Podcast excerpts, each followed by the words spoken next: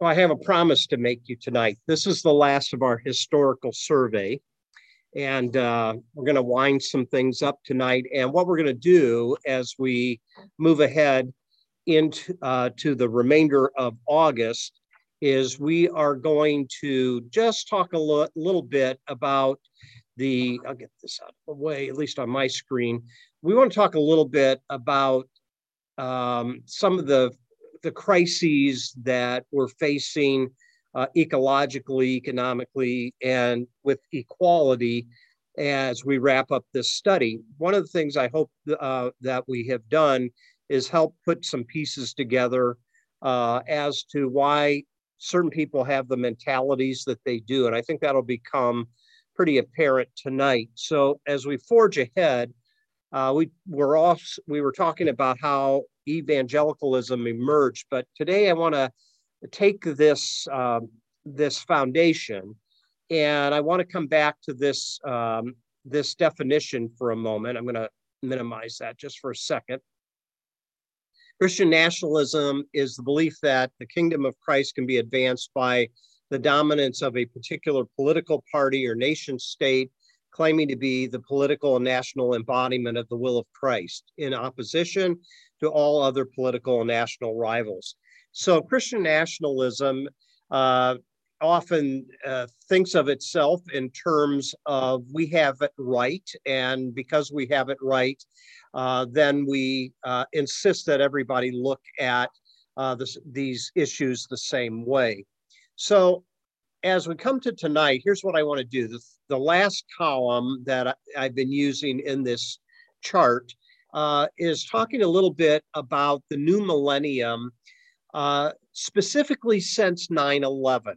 And we're going to look at some personalities uh, from George Bush all the way down to Donald Trump tonight.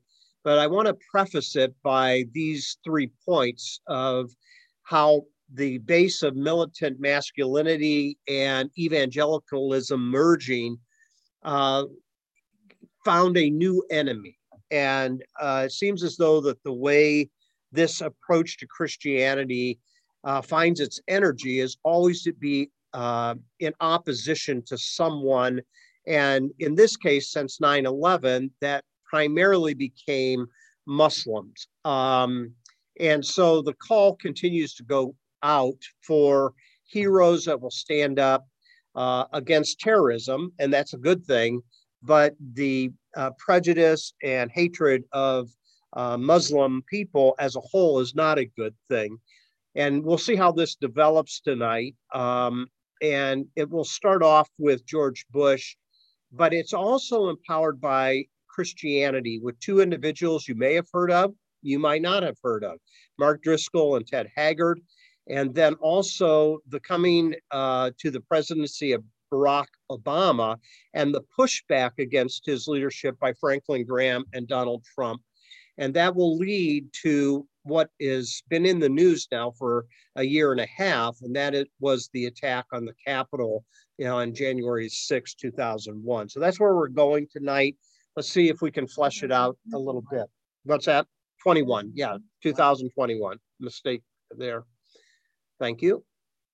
My accountant wife. Thank you. All right. So um, here's what I want to do. I want to introduce it uh, by talking about the rise of Christian nationalism being energized by 9 11. So we have seen the growth of Christian nationalism over the last few weeks. But here's the base of it, I think and that is Christian nationalism is the idea that America itself is defined by Christianity. If if we know our uh, our history well, we will know that even though there were people that came to America seeking religious freedom, and they happen to be Christians, there's a wide range of different influences, including many of our founders who were not uh, Christians, by the definition of being followers of Christ, they were individuals that believed in God, but a form of uh, belief that is called deism. That is, God created the world, but kind of left it to run on its own. So, what we find is even at the beginning of our history, uh, is not one Christian mindset. You'll find that um, the actions of our early um, histo- history making founders is that they approved many things and also uh, was unjust to uh, individuals like Native Americans and uh, Black slaves specifically. So, yet this seems to be something that we continue to um, try to push uh, and saying America is a Christian nation.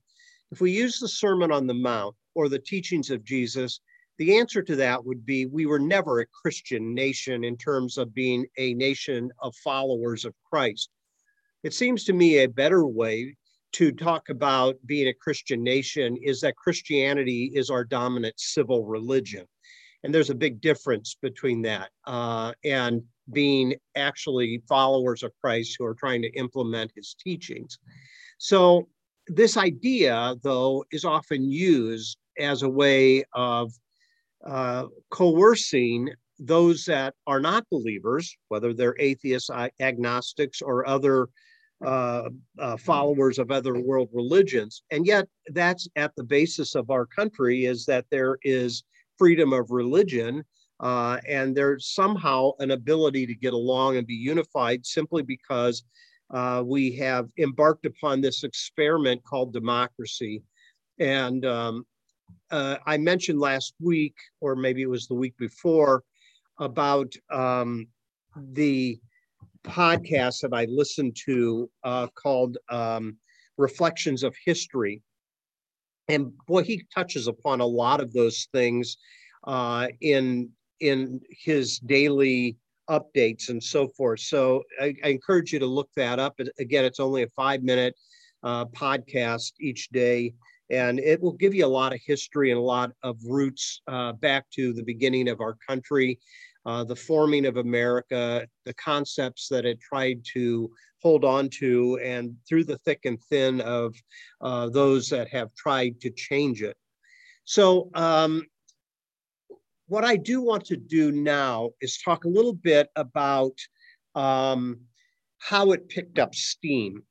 So, this idea of Christian nationalism that uh, if we could get everybody to be Christians and if we can force this one type of lifestyle upon everyone, uh, then our world would be better.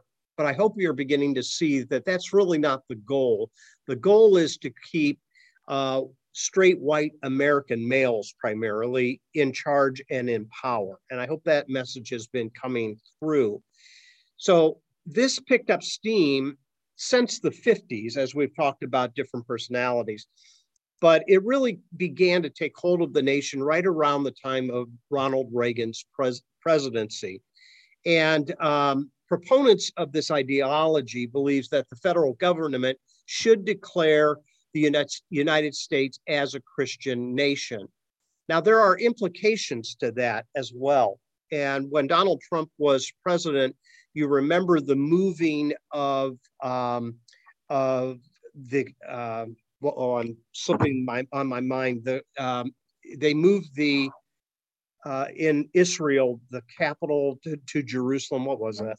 The embassy to Jerusalem, and um, that be that was primarily because Christians have this love affair with Israel, and we're kind of like the new Israel. Um, and why should it concern us whether the embassy is in Jerusalem or Tel Aviv or any other place? But they push for that primarily because of theological uh, beliefs that's closely tied to this idea that the United States is a Christian nation and a cousin of Judaism. So the God of Christian nationalists um, is not reflective too much of the human Jesus and the teachings that he brought while he was on earth. But all of these things here, the idea of being a gun toting, gas guzzling, straight white, native born kind of uh, uh, American, is often attached to Jesus. And it's quite interesting the way it's reflected in art. So, uh, most Christian art portrays Jesus as some type of European rather than Middle Eastern. Uh, light skinned, uh, fair, long hair, beard, those type of things. And all of this kind of comes out uh, in a variety of different ways. So having introduced that, we do want to talk a little bit about George W. Bush and how he starts off um, with a good goal. He wanted to be a compassionate conservative. So here's George Bush. And um, as you can see, he uh, was born in July of 1946. He is still living, obviously. Um, he is an individual that was a part of a political family. His dad was president, obviously, but he was also in politics as the governor of Texas from 1995 to 2000 before he served an eight year term as president.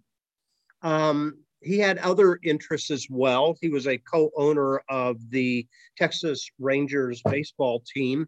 So he had a variety of interests. He was a New Englander, interestingly enough, that moved to Texas, bought the Crawford Ranch, I think it's called, and uh, portrayed himself as kind of that cowboy image. Um, he was an individual um, whose election was contested. You can remember all the hanging Chad conversations and that type of thing. Uh, eventually, he gets in, and uh, what happens not too long after he is in his first year of his presidency, um, the World Trade Center is attacked. And when it was attacked, it was kind of like a snowball that started a lot of uh, consequences and reaction. Uh, and you can see on screen there that uh, the creation of the Department of Homeland Security was uh, developed. And more so than that, what what's interesting is his idea of being a compassionate conservative kind of went out the window because of the events that happened under his watch. And he became more of a crusader. And in fact he he used that term uh, a couple of times before those that uh, heard it corrected him because it brought up a lot of bad imagery of the crusades uh, and so forth so what's most important is to see down in this middle section here is that he ordered the invasion of Afghanistan, began the war in Afghanistan with the goal of overthrowing the Taliban, destroying Al Qaeda, and capturing Osama bin Laden.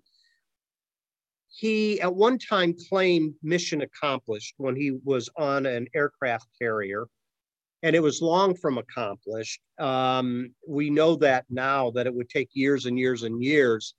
And actually, it wasn't under his presidency that Osama bin Laden was killed. But what we find is, as a result of uh, his approach and those around him, Cheney, Rumsfeld, those type of individuals uh, that never turned down uh, a convenient war, because of defense contracting and all kinds of different things. What we find though is it started to impose things like the Patriot Act, surveillance upon people. And I understand that's all a part of intelligence. However, um, what really happened was a lot of lies. The, the, reasoning why we went into the war um, weapons of mass destruction that were never found, and that type of thing. But the evangelical world were the bigger, uh, biggest backers of the war uh, because of this militant type of approach to Christianity. Uh, Christians are the biggest backers of Israel, and um, they were um, uh, the our country's capital, Washington, D.C., planned this war against Iraq. And uh, it was the Christian base that was most in favor of it, even though there would be those saying, we're reacting too quickly on this. We got to do our homework and we got to figure out what we're, we're getting into. Are we getting into a situation we can't get ourselves out of? But when you see an image like this, um, it it really generates a lot of uh, passion. And uh, these type of images that came across our news wires and uh, the many bodies that were found, uh, the consequence of being exposed to a lot of the contaminants um, that were making police and firemen uh, sick and coming down with cancer and other things later. Uh, we understand, I understand why there's that strong pushback. However, I want you to see that this is a key component that was uh, prepared for years in advance uh, because of the mentality of evangelicalism. So George Bush played a pretty critical role in that. And um, it's interesting then at the end of his term, uh, when Obama runs for presidency, it's the Christians that are that have the biggest pushback against Obama. But before we get to Obama, I want to talk just for a moment about militant Christianity and how it really gained a foothold. Yes, 9 11 played its part, um, but there were pastors, and one in particular by the name of Mark Driscoll, uh, that talked about the wussification of America and that we become soft and weak. And it's interesting that the Christian homeschool movement kind of reinforced this uh, as well, that there was a lot of patriotism uh, and, and so forth that was connected to Christianity, especially in the home school movement. But this individual, Mark Driscoll, uh, is an individual that emerged during this time, uh, and he became kind of the um, the leader of this mindset that we become too soft, uh, and he took this very aggressive approach to masculinity. And you can see here uh, that he started a church called Seattle's Mars Hills Church in 1996 and over 18 years, um, his empire grew to 15 churches um, in five different states. And it really became uh, a movement in and of itself. Uh, there was uh, an organization he started called Acts 29 uh, that basically was trying to uh, teach the same way that he taught, and all these individuals that were doing church planting were to follow his model. It came out in year 2000 that one of the inspirations of, his approach to church planting uh, was um, the film Braveheart uh, with Mel Gibson. And he and his social media took on a pseudonym, uh, William Wallace II, and he would use it to project unfiltered views uh, that wouldn't have any effect upon his church, but he had a very aggressive, misogynistic type of masculinity, and that seemed to have conditioned a lot of the younger uh, evangelicals of his day. So here's what he looks like. Um, Mark Driscoll, born October uh, 1970. Um, there is an interesting development so he grew this empire, and then all kinds of things became uh, apparent that he was an abusive type of pastor. And uh, many of his staff members and so forth um, began to uh, come out and talk about some of the things that he did. Now, what I want to do is show you, and I'll just play for you two minutes of a podcast that um, is interesting. Oh, did I lose it? Hold on.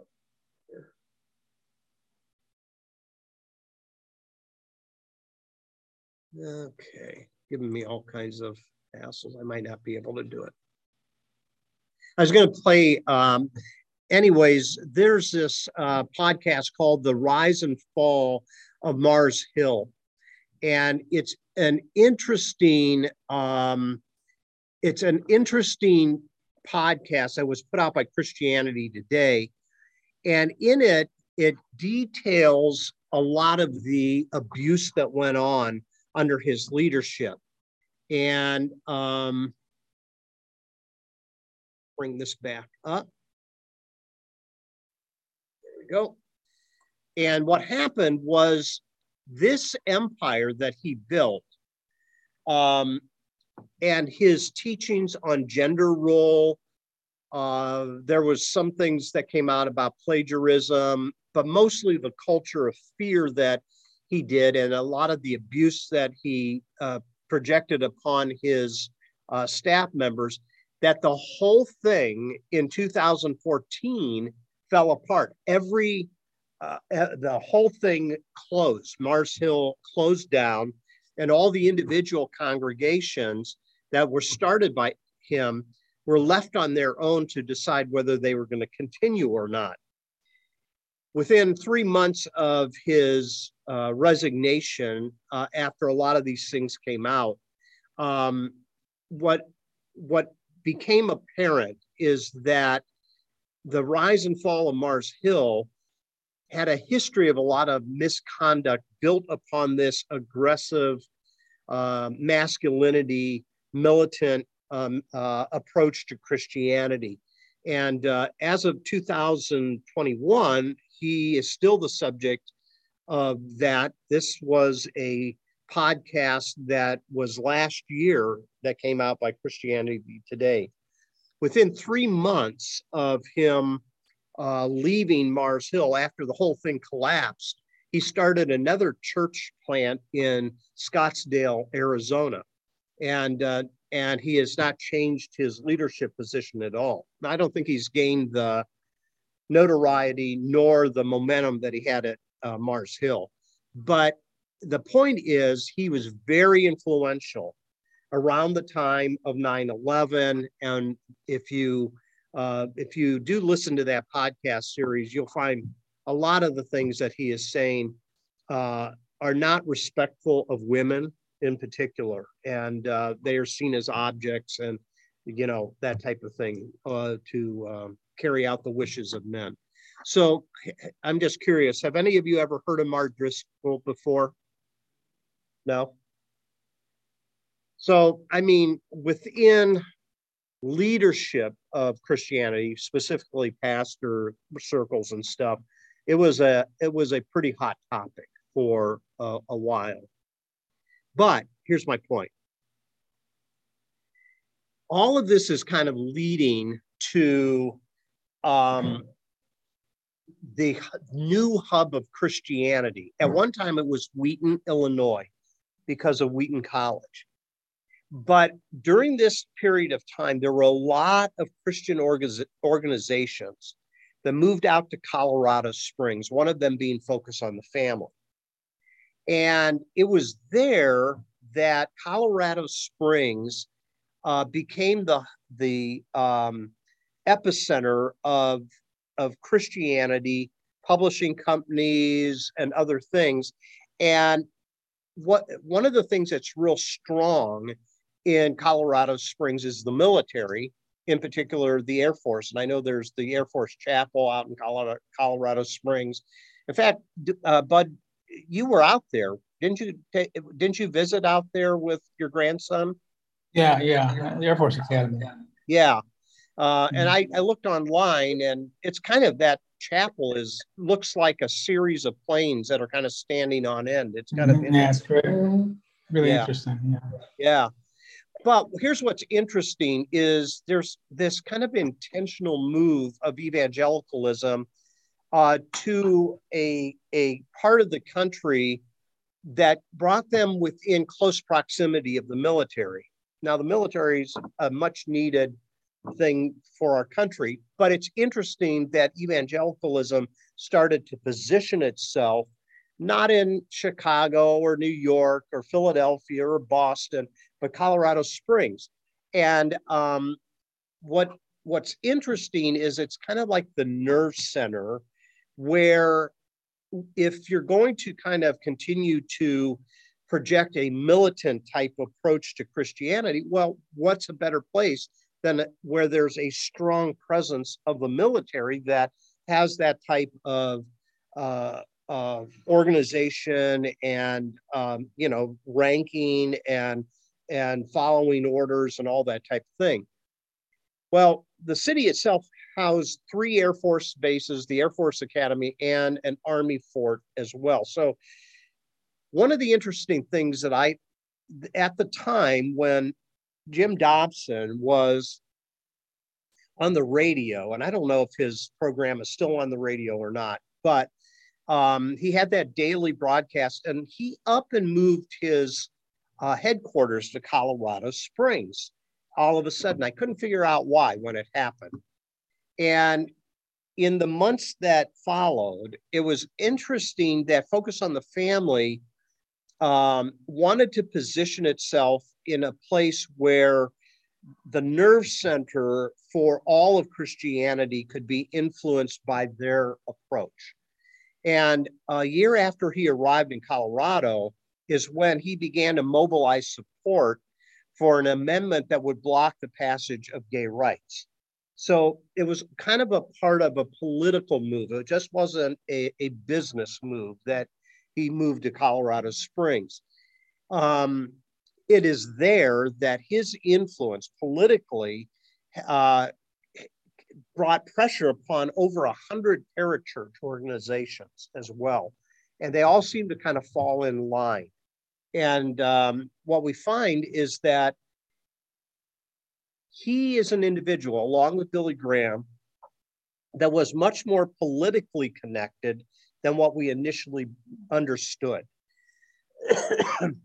Billy Graham, it seemed at the time, because of his his uh, nature, and uh, he won the audience of many different presidents of the United States.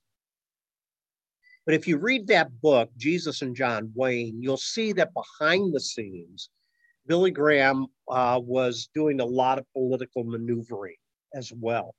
So, something to keep in the back of our mind because who doesn't love Billy Graham? He preaches a good message, um, honors Christ, but kind of behind the scenes, there's more to the agenda than simply the Crusades, which is an interesting title in and of itself. Now that I look back on it, uh, you know, Billy Graham didn't hold uh, rallies or uh, conventions. It was a crusade, you know. Uh, so, anyways, a lot of these things don't fall into place until later, and you kind of go, oh, maybe there was more to it than what I realized. So, any thoughts there before we continue on?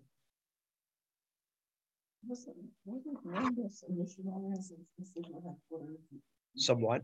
Missions, organizations, mm-hmm. headquarters. Yeah, there were a lot. Um, as you can see on the screen here, there were over a hundred parachurch organizations, and a part of that is mission organizations as well, foreign missions, uh, home missions, that type of thing. Yeah. Well, a lot of it is the mentality. Uh, so Mark asked, why did they want to be so military-like? A lot of that has to do with power and it has to do well where there's power there's money too. So it has to do with money too. But um, you know this regimented way of looking at things seems as though it it's strong on the outside. These are strong leaders that we can depend upon. But you can also see how things are manipulated. So steve bannon was just convicted of a couple of different things and he uses language like i'm going to go medieval on people and stuff. So it's it has a lot of fear factor to it as well and people can be intimidated by that. So um, you know that's my my best ex- explanation at, at this point but any thoughts? Okay. So if you if if you were to ask uh, some of the organizations why they moved, moved out there, what would they say? In they, would words, say, they... they would say economics. That there was there was economical advantages to doing that. Um, and I, I remember Jim Dobson, and I don't know if it had to do with with taxes, lower taxes, or if it had something else to do with it, you know, but a lot of it had to do with financial at least that was the explanation. It, had to do with, you know, the financial stability of the organization. But they were all nonprofits, so they wouldn't pay paying taxes anyway, right? It was. I don't know. I mean, I don't know if they would all qualify on that or not. I mean, I'd have to ask the accountants. I don't know, but Because the, uh, the navigate the navigators moved out there too. right, yep, yeah. There's a whole host of different organizations if you look it up that moved out there. Right. Some some very solid organizations uh, that had some great ministry, whether it's on campus or uh, elsewhere. Um, and not that they lost that when they went out there, but it was almost like, um, you know, it was almost like a a journey to Mecca or something. You know, we these groups are out there. We all got to be out there, type of thing. And like I said, at one time, Wheaton, Illinois, was that for the center of evangelicalism. And then all of a sudden it, it started to change and they go out to Colorado Springs. And out there, there is a church called New Life Church. I don't know if you've ever heard of it. But this, the pastor of New uh, New Life Church, he's a guy by the name of Ted Haggard. Here he is. Okay. Uh, born uh, uh, 1956 in June. He is an individual uh, that he and uh, Jim Dobson made no bones about the fact that they were explicitly political and that we're gonna we're gonna turn this country into a Christian nation. So he finds he founds this church in 1984, and he then becomes president of the National Association of Evangelicals. We talked about that several weeks back, the establishment of uh, the NAE back in the 50s. Um, he oversaw his own association of about 300 churches across the country as well.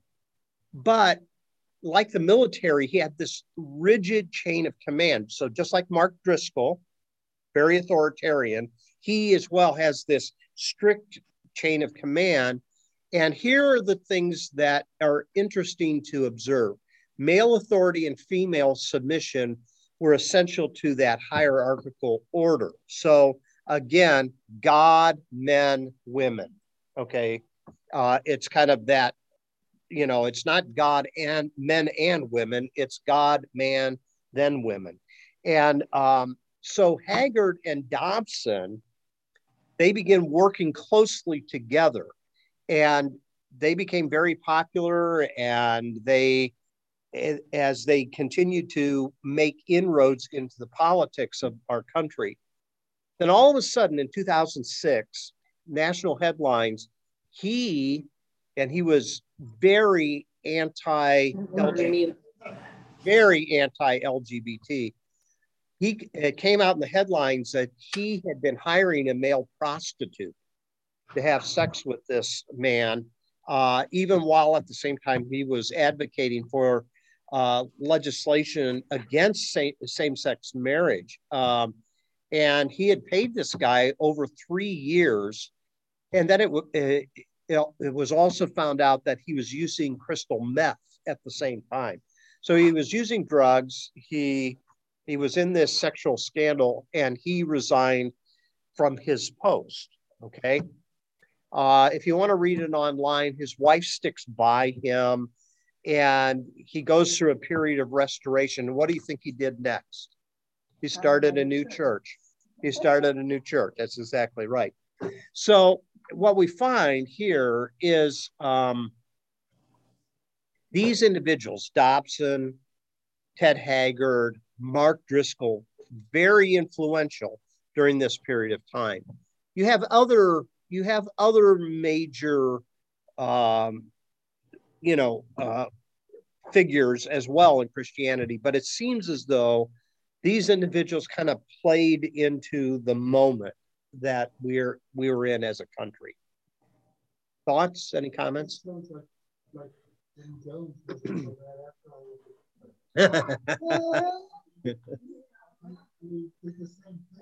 yeah, very authoritarian. Right. Yeah. Yeah. Yeah, there's kind of a cultic feel to it. Yeah, you're right. You know, this is, Yeah. mean, these, some of the folks come. I mean, they, they look authoritarian. Yeah, and, and, and they speak they speak the same way. Dobson, my, Dobson was more folksy's the wrong word, but I, I, I he was Bruce Stevenson. I always felt he was more low keyed, a little more, you know, not not a, not as st- strong and boisterous and mild man. Yeah, a little more mild man, which I think made him. And how do you raise children and deal yeah, with that? I, yeah, I he think came out. He always came off as kind of a kind-hearted. Who knows what's the right thing to do with you know kind of parent kind of thing. I. Yeah. Oh, no, he told you what to do. Yeah. What'd you say, Shelley? I said, "Oh no, he told you what to Well, do." he told you what to do, but he didn't come off as the way these other guys come off in some sense. No, he had more of a mild manner to him. Uh, he he didn't he didn't raise his voice like some of the other leaders and get all agitated and stuff like that. So I think people could trust him more or felt they Yeah, I right.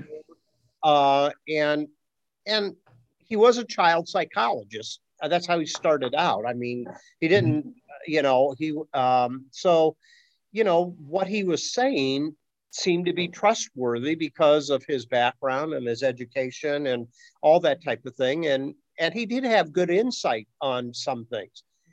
What what we didn't know at the time is how political he was involved. And and that was kind of behind the scenes.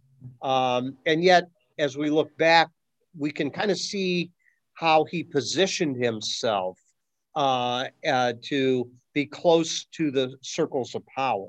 And um, and then when he finally came out and began to really be uh, in strongest support of a strong hierarchical structure in the family, men, then their wives, then the kids, and then the pushback against um, the LGBT community was really strong as well. So um, he began using language like our country is in peril. Our, uh, you know, it's almost as if our country is going to fall unless we somehow win the culture war. And but so I think he became more. How do I want to put it? Um, I think he became. I don't want to say aggressive, but I think it became more apparent later in his ministry than earlier in his ministry that um, his agenda was far beyond the family circle itself. Uh, it was the culture at large as well.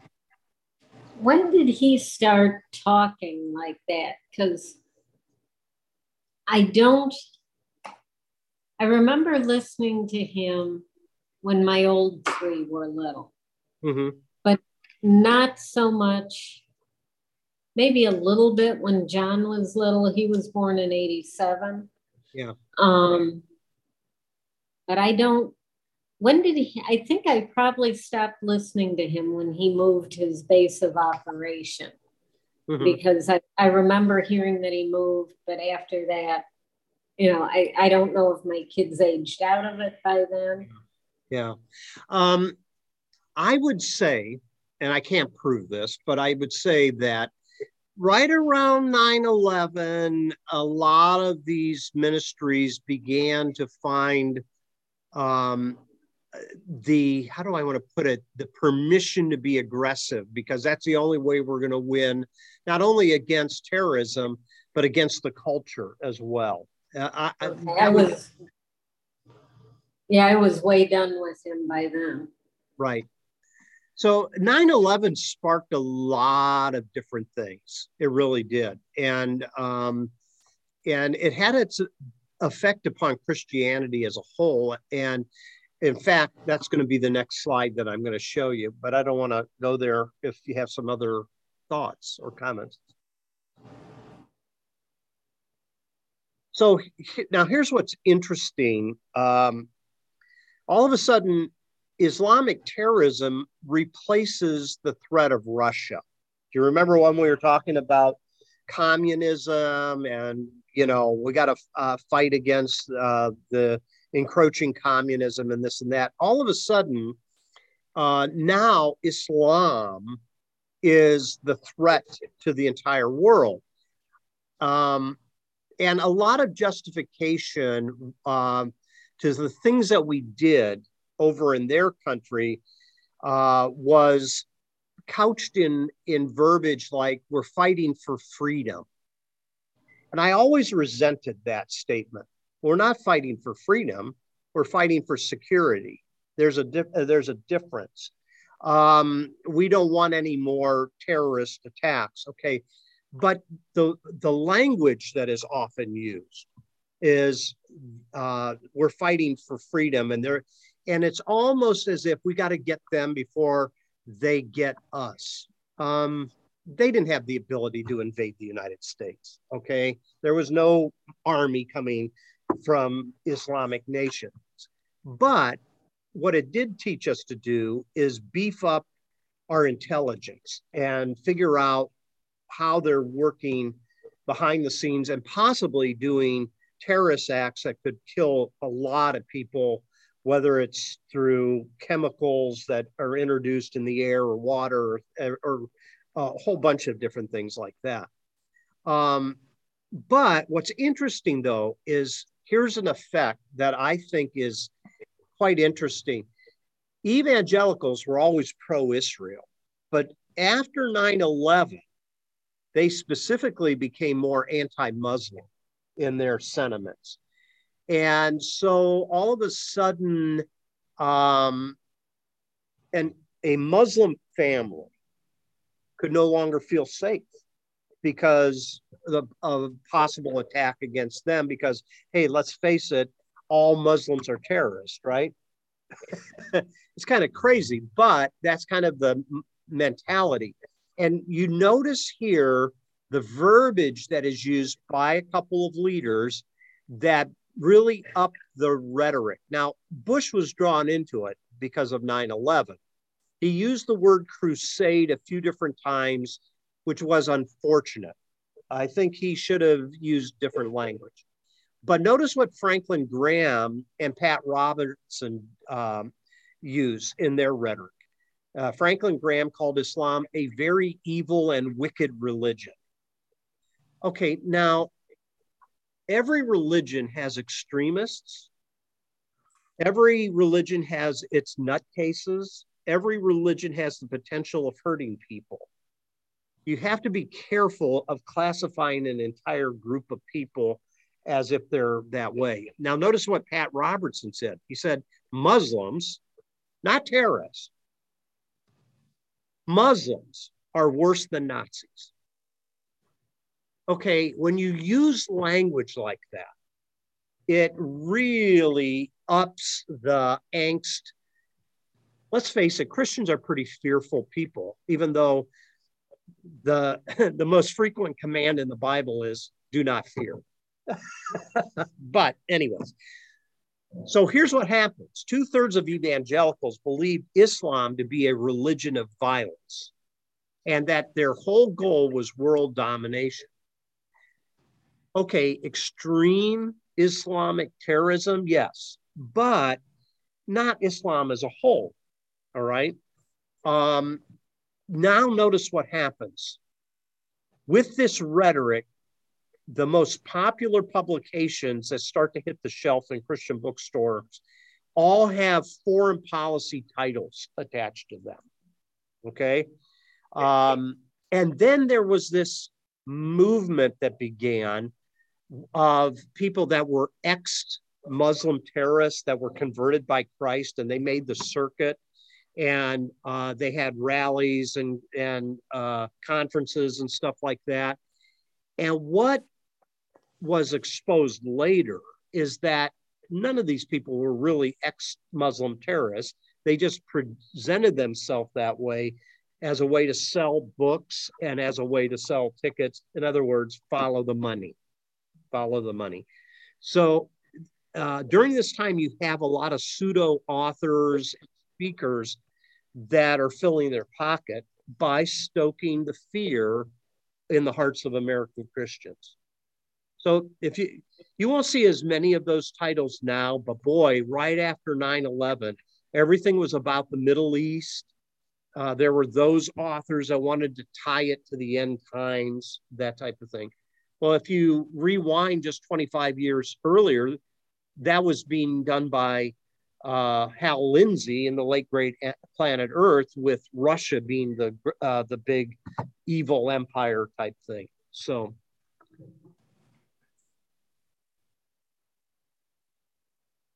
Yeah, a lot of racial hatred and prejudice. Yeah, yeah. Bigotry, profiling. Yeah, yeah, yeah. That is interesting. I mean, you know, if gosh, if you had dark hair and you wore a turban and you were going uh, to get on a plane, more than likely during this era, you were pulled to the back. You know, um, there was a lot of profiling. I don't know how you get around that in light of the fact that. Yeah, right. That's right. Yeah, yeah, yeah. It's putting all of them into the same grouping that that is what's you know what's bad about this any thoughts there yeah i never really understood the take on muslims and islam because we all basically worship the same god ishmael it was another son of Abraham. Right. So I, I could never match it in my mind when people would say things like this. Well, there's probably a couple of different uh, threads to that. Um, people like Franklin Graham would say, no, we don't worship the same God. Um, even though uh, Muslims, the, na- the name they use for God, Allah, um, you know but it's a it's the idea of um, a, a, creator god that revealed himself and actually in muslim theology they honor and respect abraham isaac jacob jesus they will mm-hmm. add muhammad in there as another prophet from god and so the quran becomes a centerpiece of their religion but it's not the only piece i mean it's built on a lot of Old Testament personalities and with Jesus as well. Um, but I think a lot of that gets pushed to the side, Shelley, by by these individuals like Franklin Graham and other evangelicals like this that insist, no, we don't worship the same God, and um, you know they're worshiping the devil type thing, and all of this is stoking a lot of hate and a lot of fear. Um, and there are people that are getting rich off that. So, individuals that are now writing books with some type of Islamic reference or Middle Eastern title, these books are uh, selling. Um, I mean, they're flying off the shelves during this period of time because people think, oh, there's some answers in this book. Well, here we are now all these years later. And yes, is you know, is terrorism still a problem? Yes, it is.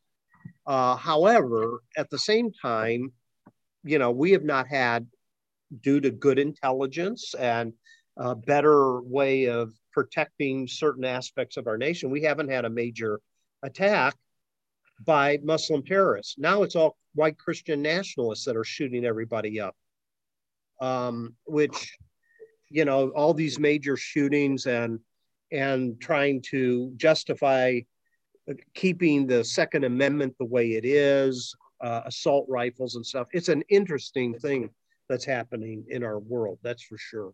But so to get back to your original thought there shelley i think uh, a lot of these extreme evangelicals uh, instead of trying to build a bridge of understanding between the religions, um, they just condemn it and, um, you know, they continue to stoke fear uh, in people.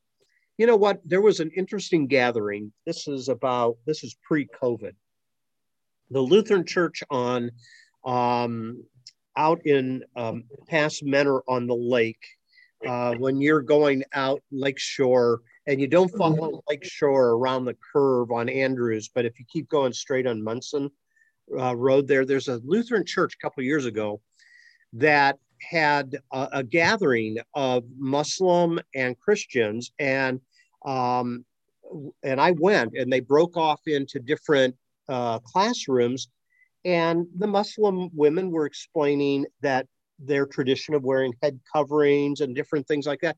They these people were wonderfully nice. And, you know, it was a, a neat way of helping to understand each other's religion and some of the traditions and stuff that uh, have been developed over the years. You know, we should we need more of that, obviously, um, to be able to understand uh, each other better.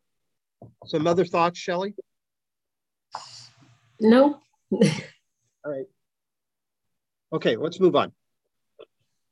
Okay, now this is interesting. So uh, Barack Obama comes president. He serves for eight years as our 44th president, but he's the first African American, uh, or at least biracial uh, president. Um, what's interesting is his name, Barack Hussein Obama. Okay. And the middle name, Hussein, made evangelicals crazy. Uh, they were suspicious that he was a Christian, even though uh, he could speak very eloquently about his faith in Christ, uh, but it didn't seem to make a whole lot of sense. So he was born in 1961, uh, August 4th, and obviously he's still living. Um, evangelicals um, really went for the jugular um, because of his his pastor, uh, Jeremiah Wright, and I'll mention him in a second. But let's look at a couple of points on this slide. Uh, although white evangelicals and black Protestants share a, a similar theological viewpoint, the black tradition often called for justice. Okay, and white evangelicalism tended to stay away from that. Um, so Jeremiah Wright, Obama's pastor, and I'll show you his picture. Jeremiah Wright, born 1941, uh, still living. Uh, he he spoke uh, about injustice all the way from Native Americans to some of the terrorism uh, by Israel against Palestinians. Um, he was an individual that insisted that war, the military, colonialization, and occupation, um, none of these things are really a way to peace. That was his main point. Uh, and he made a statement that really brought the house down on Obama. He said, he made a statement that said, God damn America. Uh, and that stood out in the news. And what he was talking about is this here uh, that a lot of the approaches that were being taken and touted as the way of peace were not actually the way of Jesus at all. That was his point. But then Obama had to double back, okay? And so the way he he kind of squashed controversy is he gave a very powerful speech uh, professing his faith in the decency and generosity of the American people uh, as a whole. And that was in direct con- contrast to his pastor who said, God damn America. It was a very powerful speech. Uh, but what he tied together was the Constitution's unfinished work of pursuing uh, liberty and justice for all people, including Blacks. And um, so that didn't seem to help him much in the evangelical world, though. And his fiercest uh, critic was Jim Dobson. Okay, so uh, Jim Dobson and Franklin Graham and Donald Trump, all of these individuals hated Barack Obama. And what's interesting is that Franklin Graham introduced the question of the legitimacy of Obama's birth certificate. And then Donald Trump jumped on that, if you remember, uh, as well. And then other evangelicals insisted, because of his middle name, Hussein, that he was Muslim. Well, he had said over and over and over again that he was a Christian, but that was ignored. And what happened and all of that was a coalition of critics pushing back on Barack Obama's presidency. And um, again, it's all fueled by partial truths and fear and all that type of thing. Hi. How you doing? Good. Oh, okay. No problem. No problem at all. No problem. Yeah. so let's talk a little bit about Franklin Graham uh, in all of this. Um, it makes a lot more sense now that I understand more about his father's involvement in politics, why he is so involved in it. it um, you know, his um, his organization uh, that um, uh, is it uh, Samaritan's Purse or is it yes Samaritan's Purse um, does a lot of good work around the world. It really does. But at the same time, a lot of the things that uh, was happening in his organization uh, wasn't left at, in ministry circles alone. He began to move more into politics and, and became more and more aggressive against the LGBTQ community and so forth. Thank you. And uh, so, with that, uh, what we find is that, um, again, his his backing of, of, some of the different political leaders um, comes comes into to play here as well. So I guess a new era has emerged um, that has led us to the evangelical infatuation with Donald Trump. All of this didn't happen overnight. It's a, been a buildup over a number of years, and um, and after Obama's presidency, it's as if the evangelicals were kind of looking for a new high priest to carry that nationalistic agenda. And, uh, and Donald Trump fit the picture because he comes across as a mean, uh, masculine, uh, takes no crap type of people. What's that?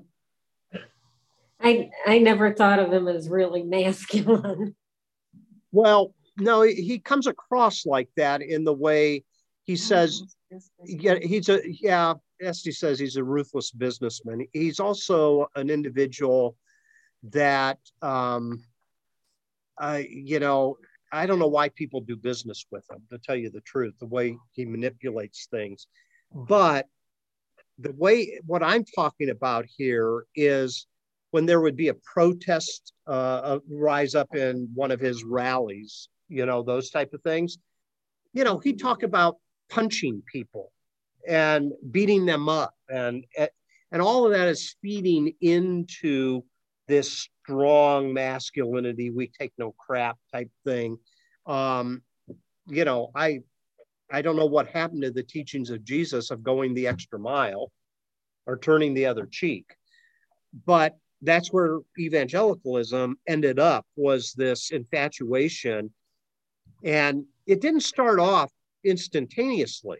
Um, it became apparent that he just had a way of steamrolling over the Marco Rubios and other candidates that were running for the on the Re- Republican ticket at that time.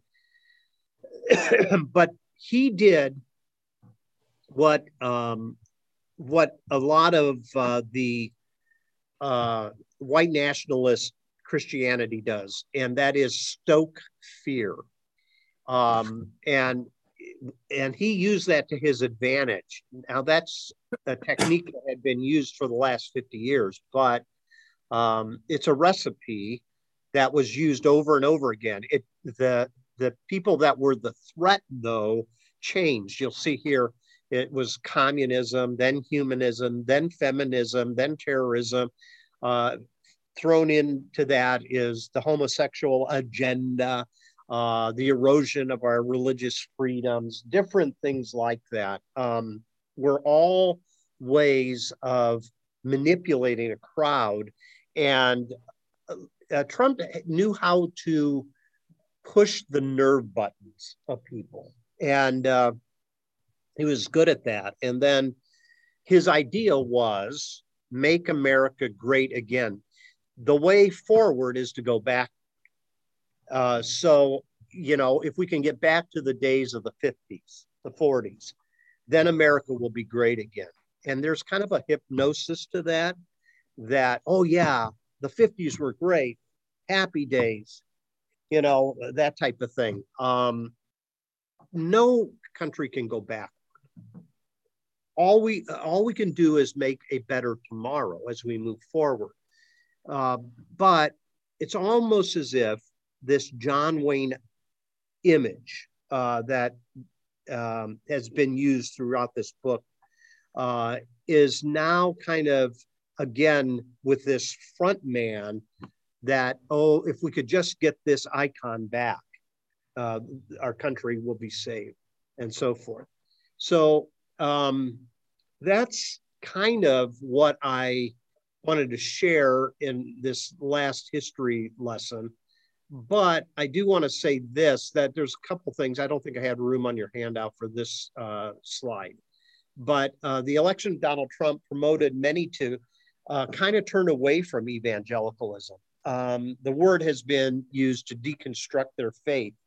Um, maybe a better way than deconstruction is uh, reshape their faith. That might be a, a better term to use. But um, what we find is that there is still kind of a, a tribalism going on within Christianity, a hatred uh, toward other people, the very people that Jesus told us to love. And even though, uh, as I say here, deconstruction is kind of a buzzword, um, it seems, at least right now, to be how people are looking at their faith. And as they are uh, viewing what has happened over the last 50 years, especially, they're beginning to use language. This isn't the type of faith that I want to follow. And so deconstruction, if you do want to use that term, has to be followed up with a second term, and that is reconstruction. And that is, if you're going to deconstruct the bad things about Christianity as it stands right now, how do we reconstruct our faith that looks more like the Savior that we say we love and serve? So um, that's, I think, where we're at right now. And, um, you know, I think it's going to be hard to get young people back into church. I really do. I, I think it's going to be something that will take time only if they begin to see some good fruit that starts to come out of it. Thoughts? That's what I have for you tonight. Any questions, comments uh, that you want to wrap up with? One thing that I think Trump might have touched on somehow in the evangelical community, at least in the Orange County, Southern California evangelical community, is my sister voted for him because she was, and her husband too, they were convinced that he was going to help usher in Armageddon. Uh-huh. Mm. And so I they wanted the violence because that was the way the world was going to end and Christ would establish his kingdom, right? Yeah. Yeah. Isn't that interesting? So rather than working for peace, you're actually working for a final battle, a final world war, because that's the only way Christ can usher in his kingdom. And I think if um, Biden wouldn't have won this election, mm-hmm. Trump would have sided with Putin in the Ukraine, and we would be well on our way. Yeah, that might be. Um, there were some conversations between Trump and Putin behind doors that they didn't allow anybody else in the room, and who knows what they talked about. I mean, that's conspiracy. I don't like conspiracy, but at the same time, it's interesting that no reporters or other political figures were allowed in some of the meetings that he had. But mm-hmm. Yeah, that's right. Yeah. Uh, Mark said they were friends. And yeah, he looked up to his uh, his leadership style. That's for sure. Uh, again, a leader that doesn't take any any crap, right? Yeah. And squashes uh, any resistance or um, you know uh, that type of thing. So, okay, so here's where we're going to go the rest of the month. So I want to wrap this study up by the end of August, but I want to talk about all of this history that we've done this past month, how it has affected um, our world. And that is, um, has it affected um, economically, uh, ecologically, and uh, that type of thing? But I want it to be, hopefully, uh, more biblical centered. And I understand this has been more of a, a teaching of facts and persons and uh, dates type thing. But it's all kind of a background that leads to, well, how does the Bible see um, the world we live in? Uh, how are we to treat the earth according to the scripture? Um, how are we to treat each other in in terms of the economic needs of each other, that type of thing. So I'm going to I'm going to use some scripture to kind of say, okay, these are the issues that we're working with in the postmodern world. Um, is there anything that the scriptures can speak into the situations that we have? And then that'll be the end of this study by the end of August. In September, here's what I'd like to do. Um, I want to do a book study through Exodus. And there's a reason for that. In Exodus, a lot of the themes that we've been talking about this summer are also found all the way back in the empire of Egypt and how God brings uh, the nation of Israel out of their circumstances to the promised land is quite interesting. So, uh, come September, that uh, we're going to do a study in Exodus and kind of figure out um, how these two things kind of parallel a little bit and and what is exodus as a book trying to accomplish okay so all right that's it for tonight. That's what i have and thanks for your input and involvement tonight and uh, we will uh, close it up at this point. Thank you. Thanks larry. Welcome. Okay have a good time with your grandkid uh, there and, and her friends okay? Okay thank you. Bye. Bye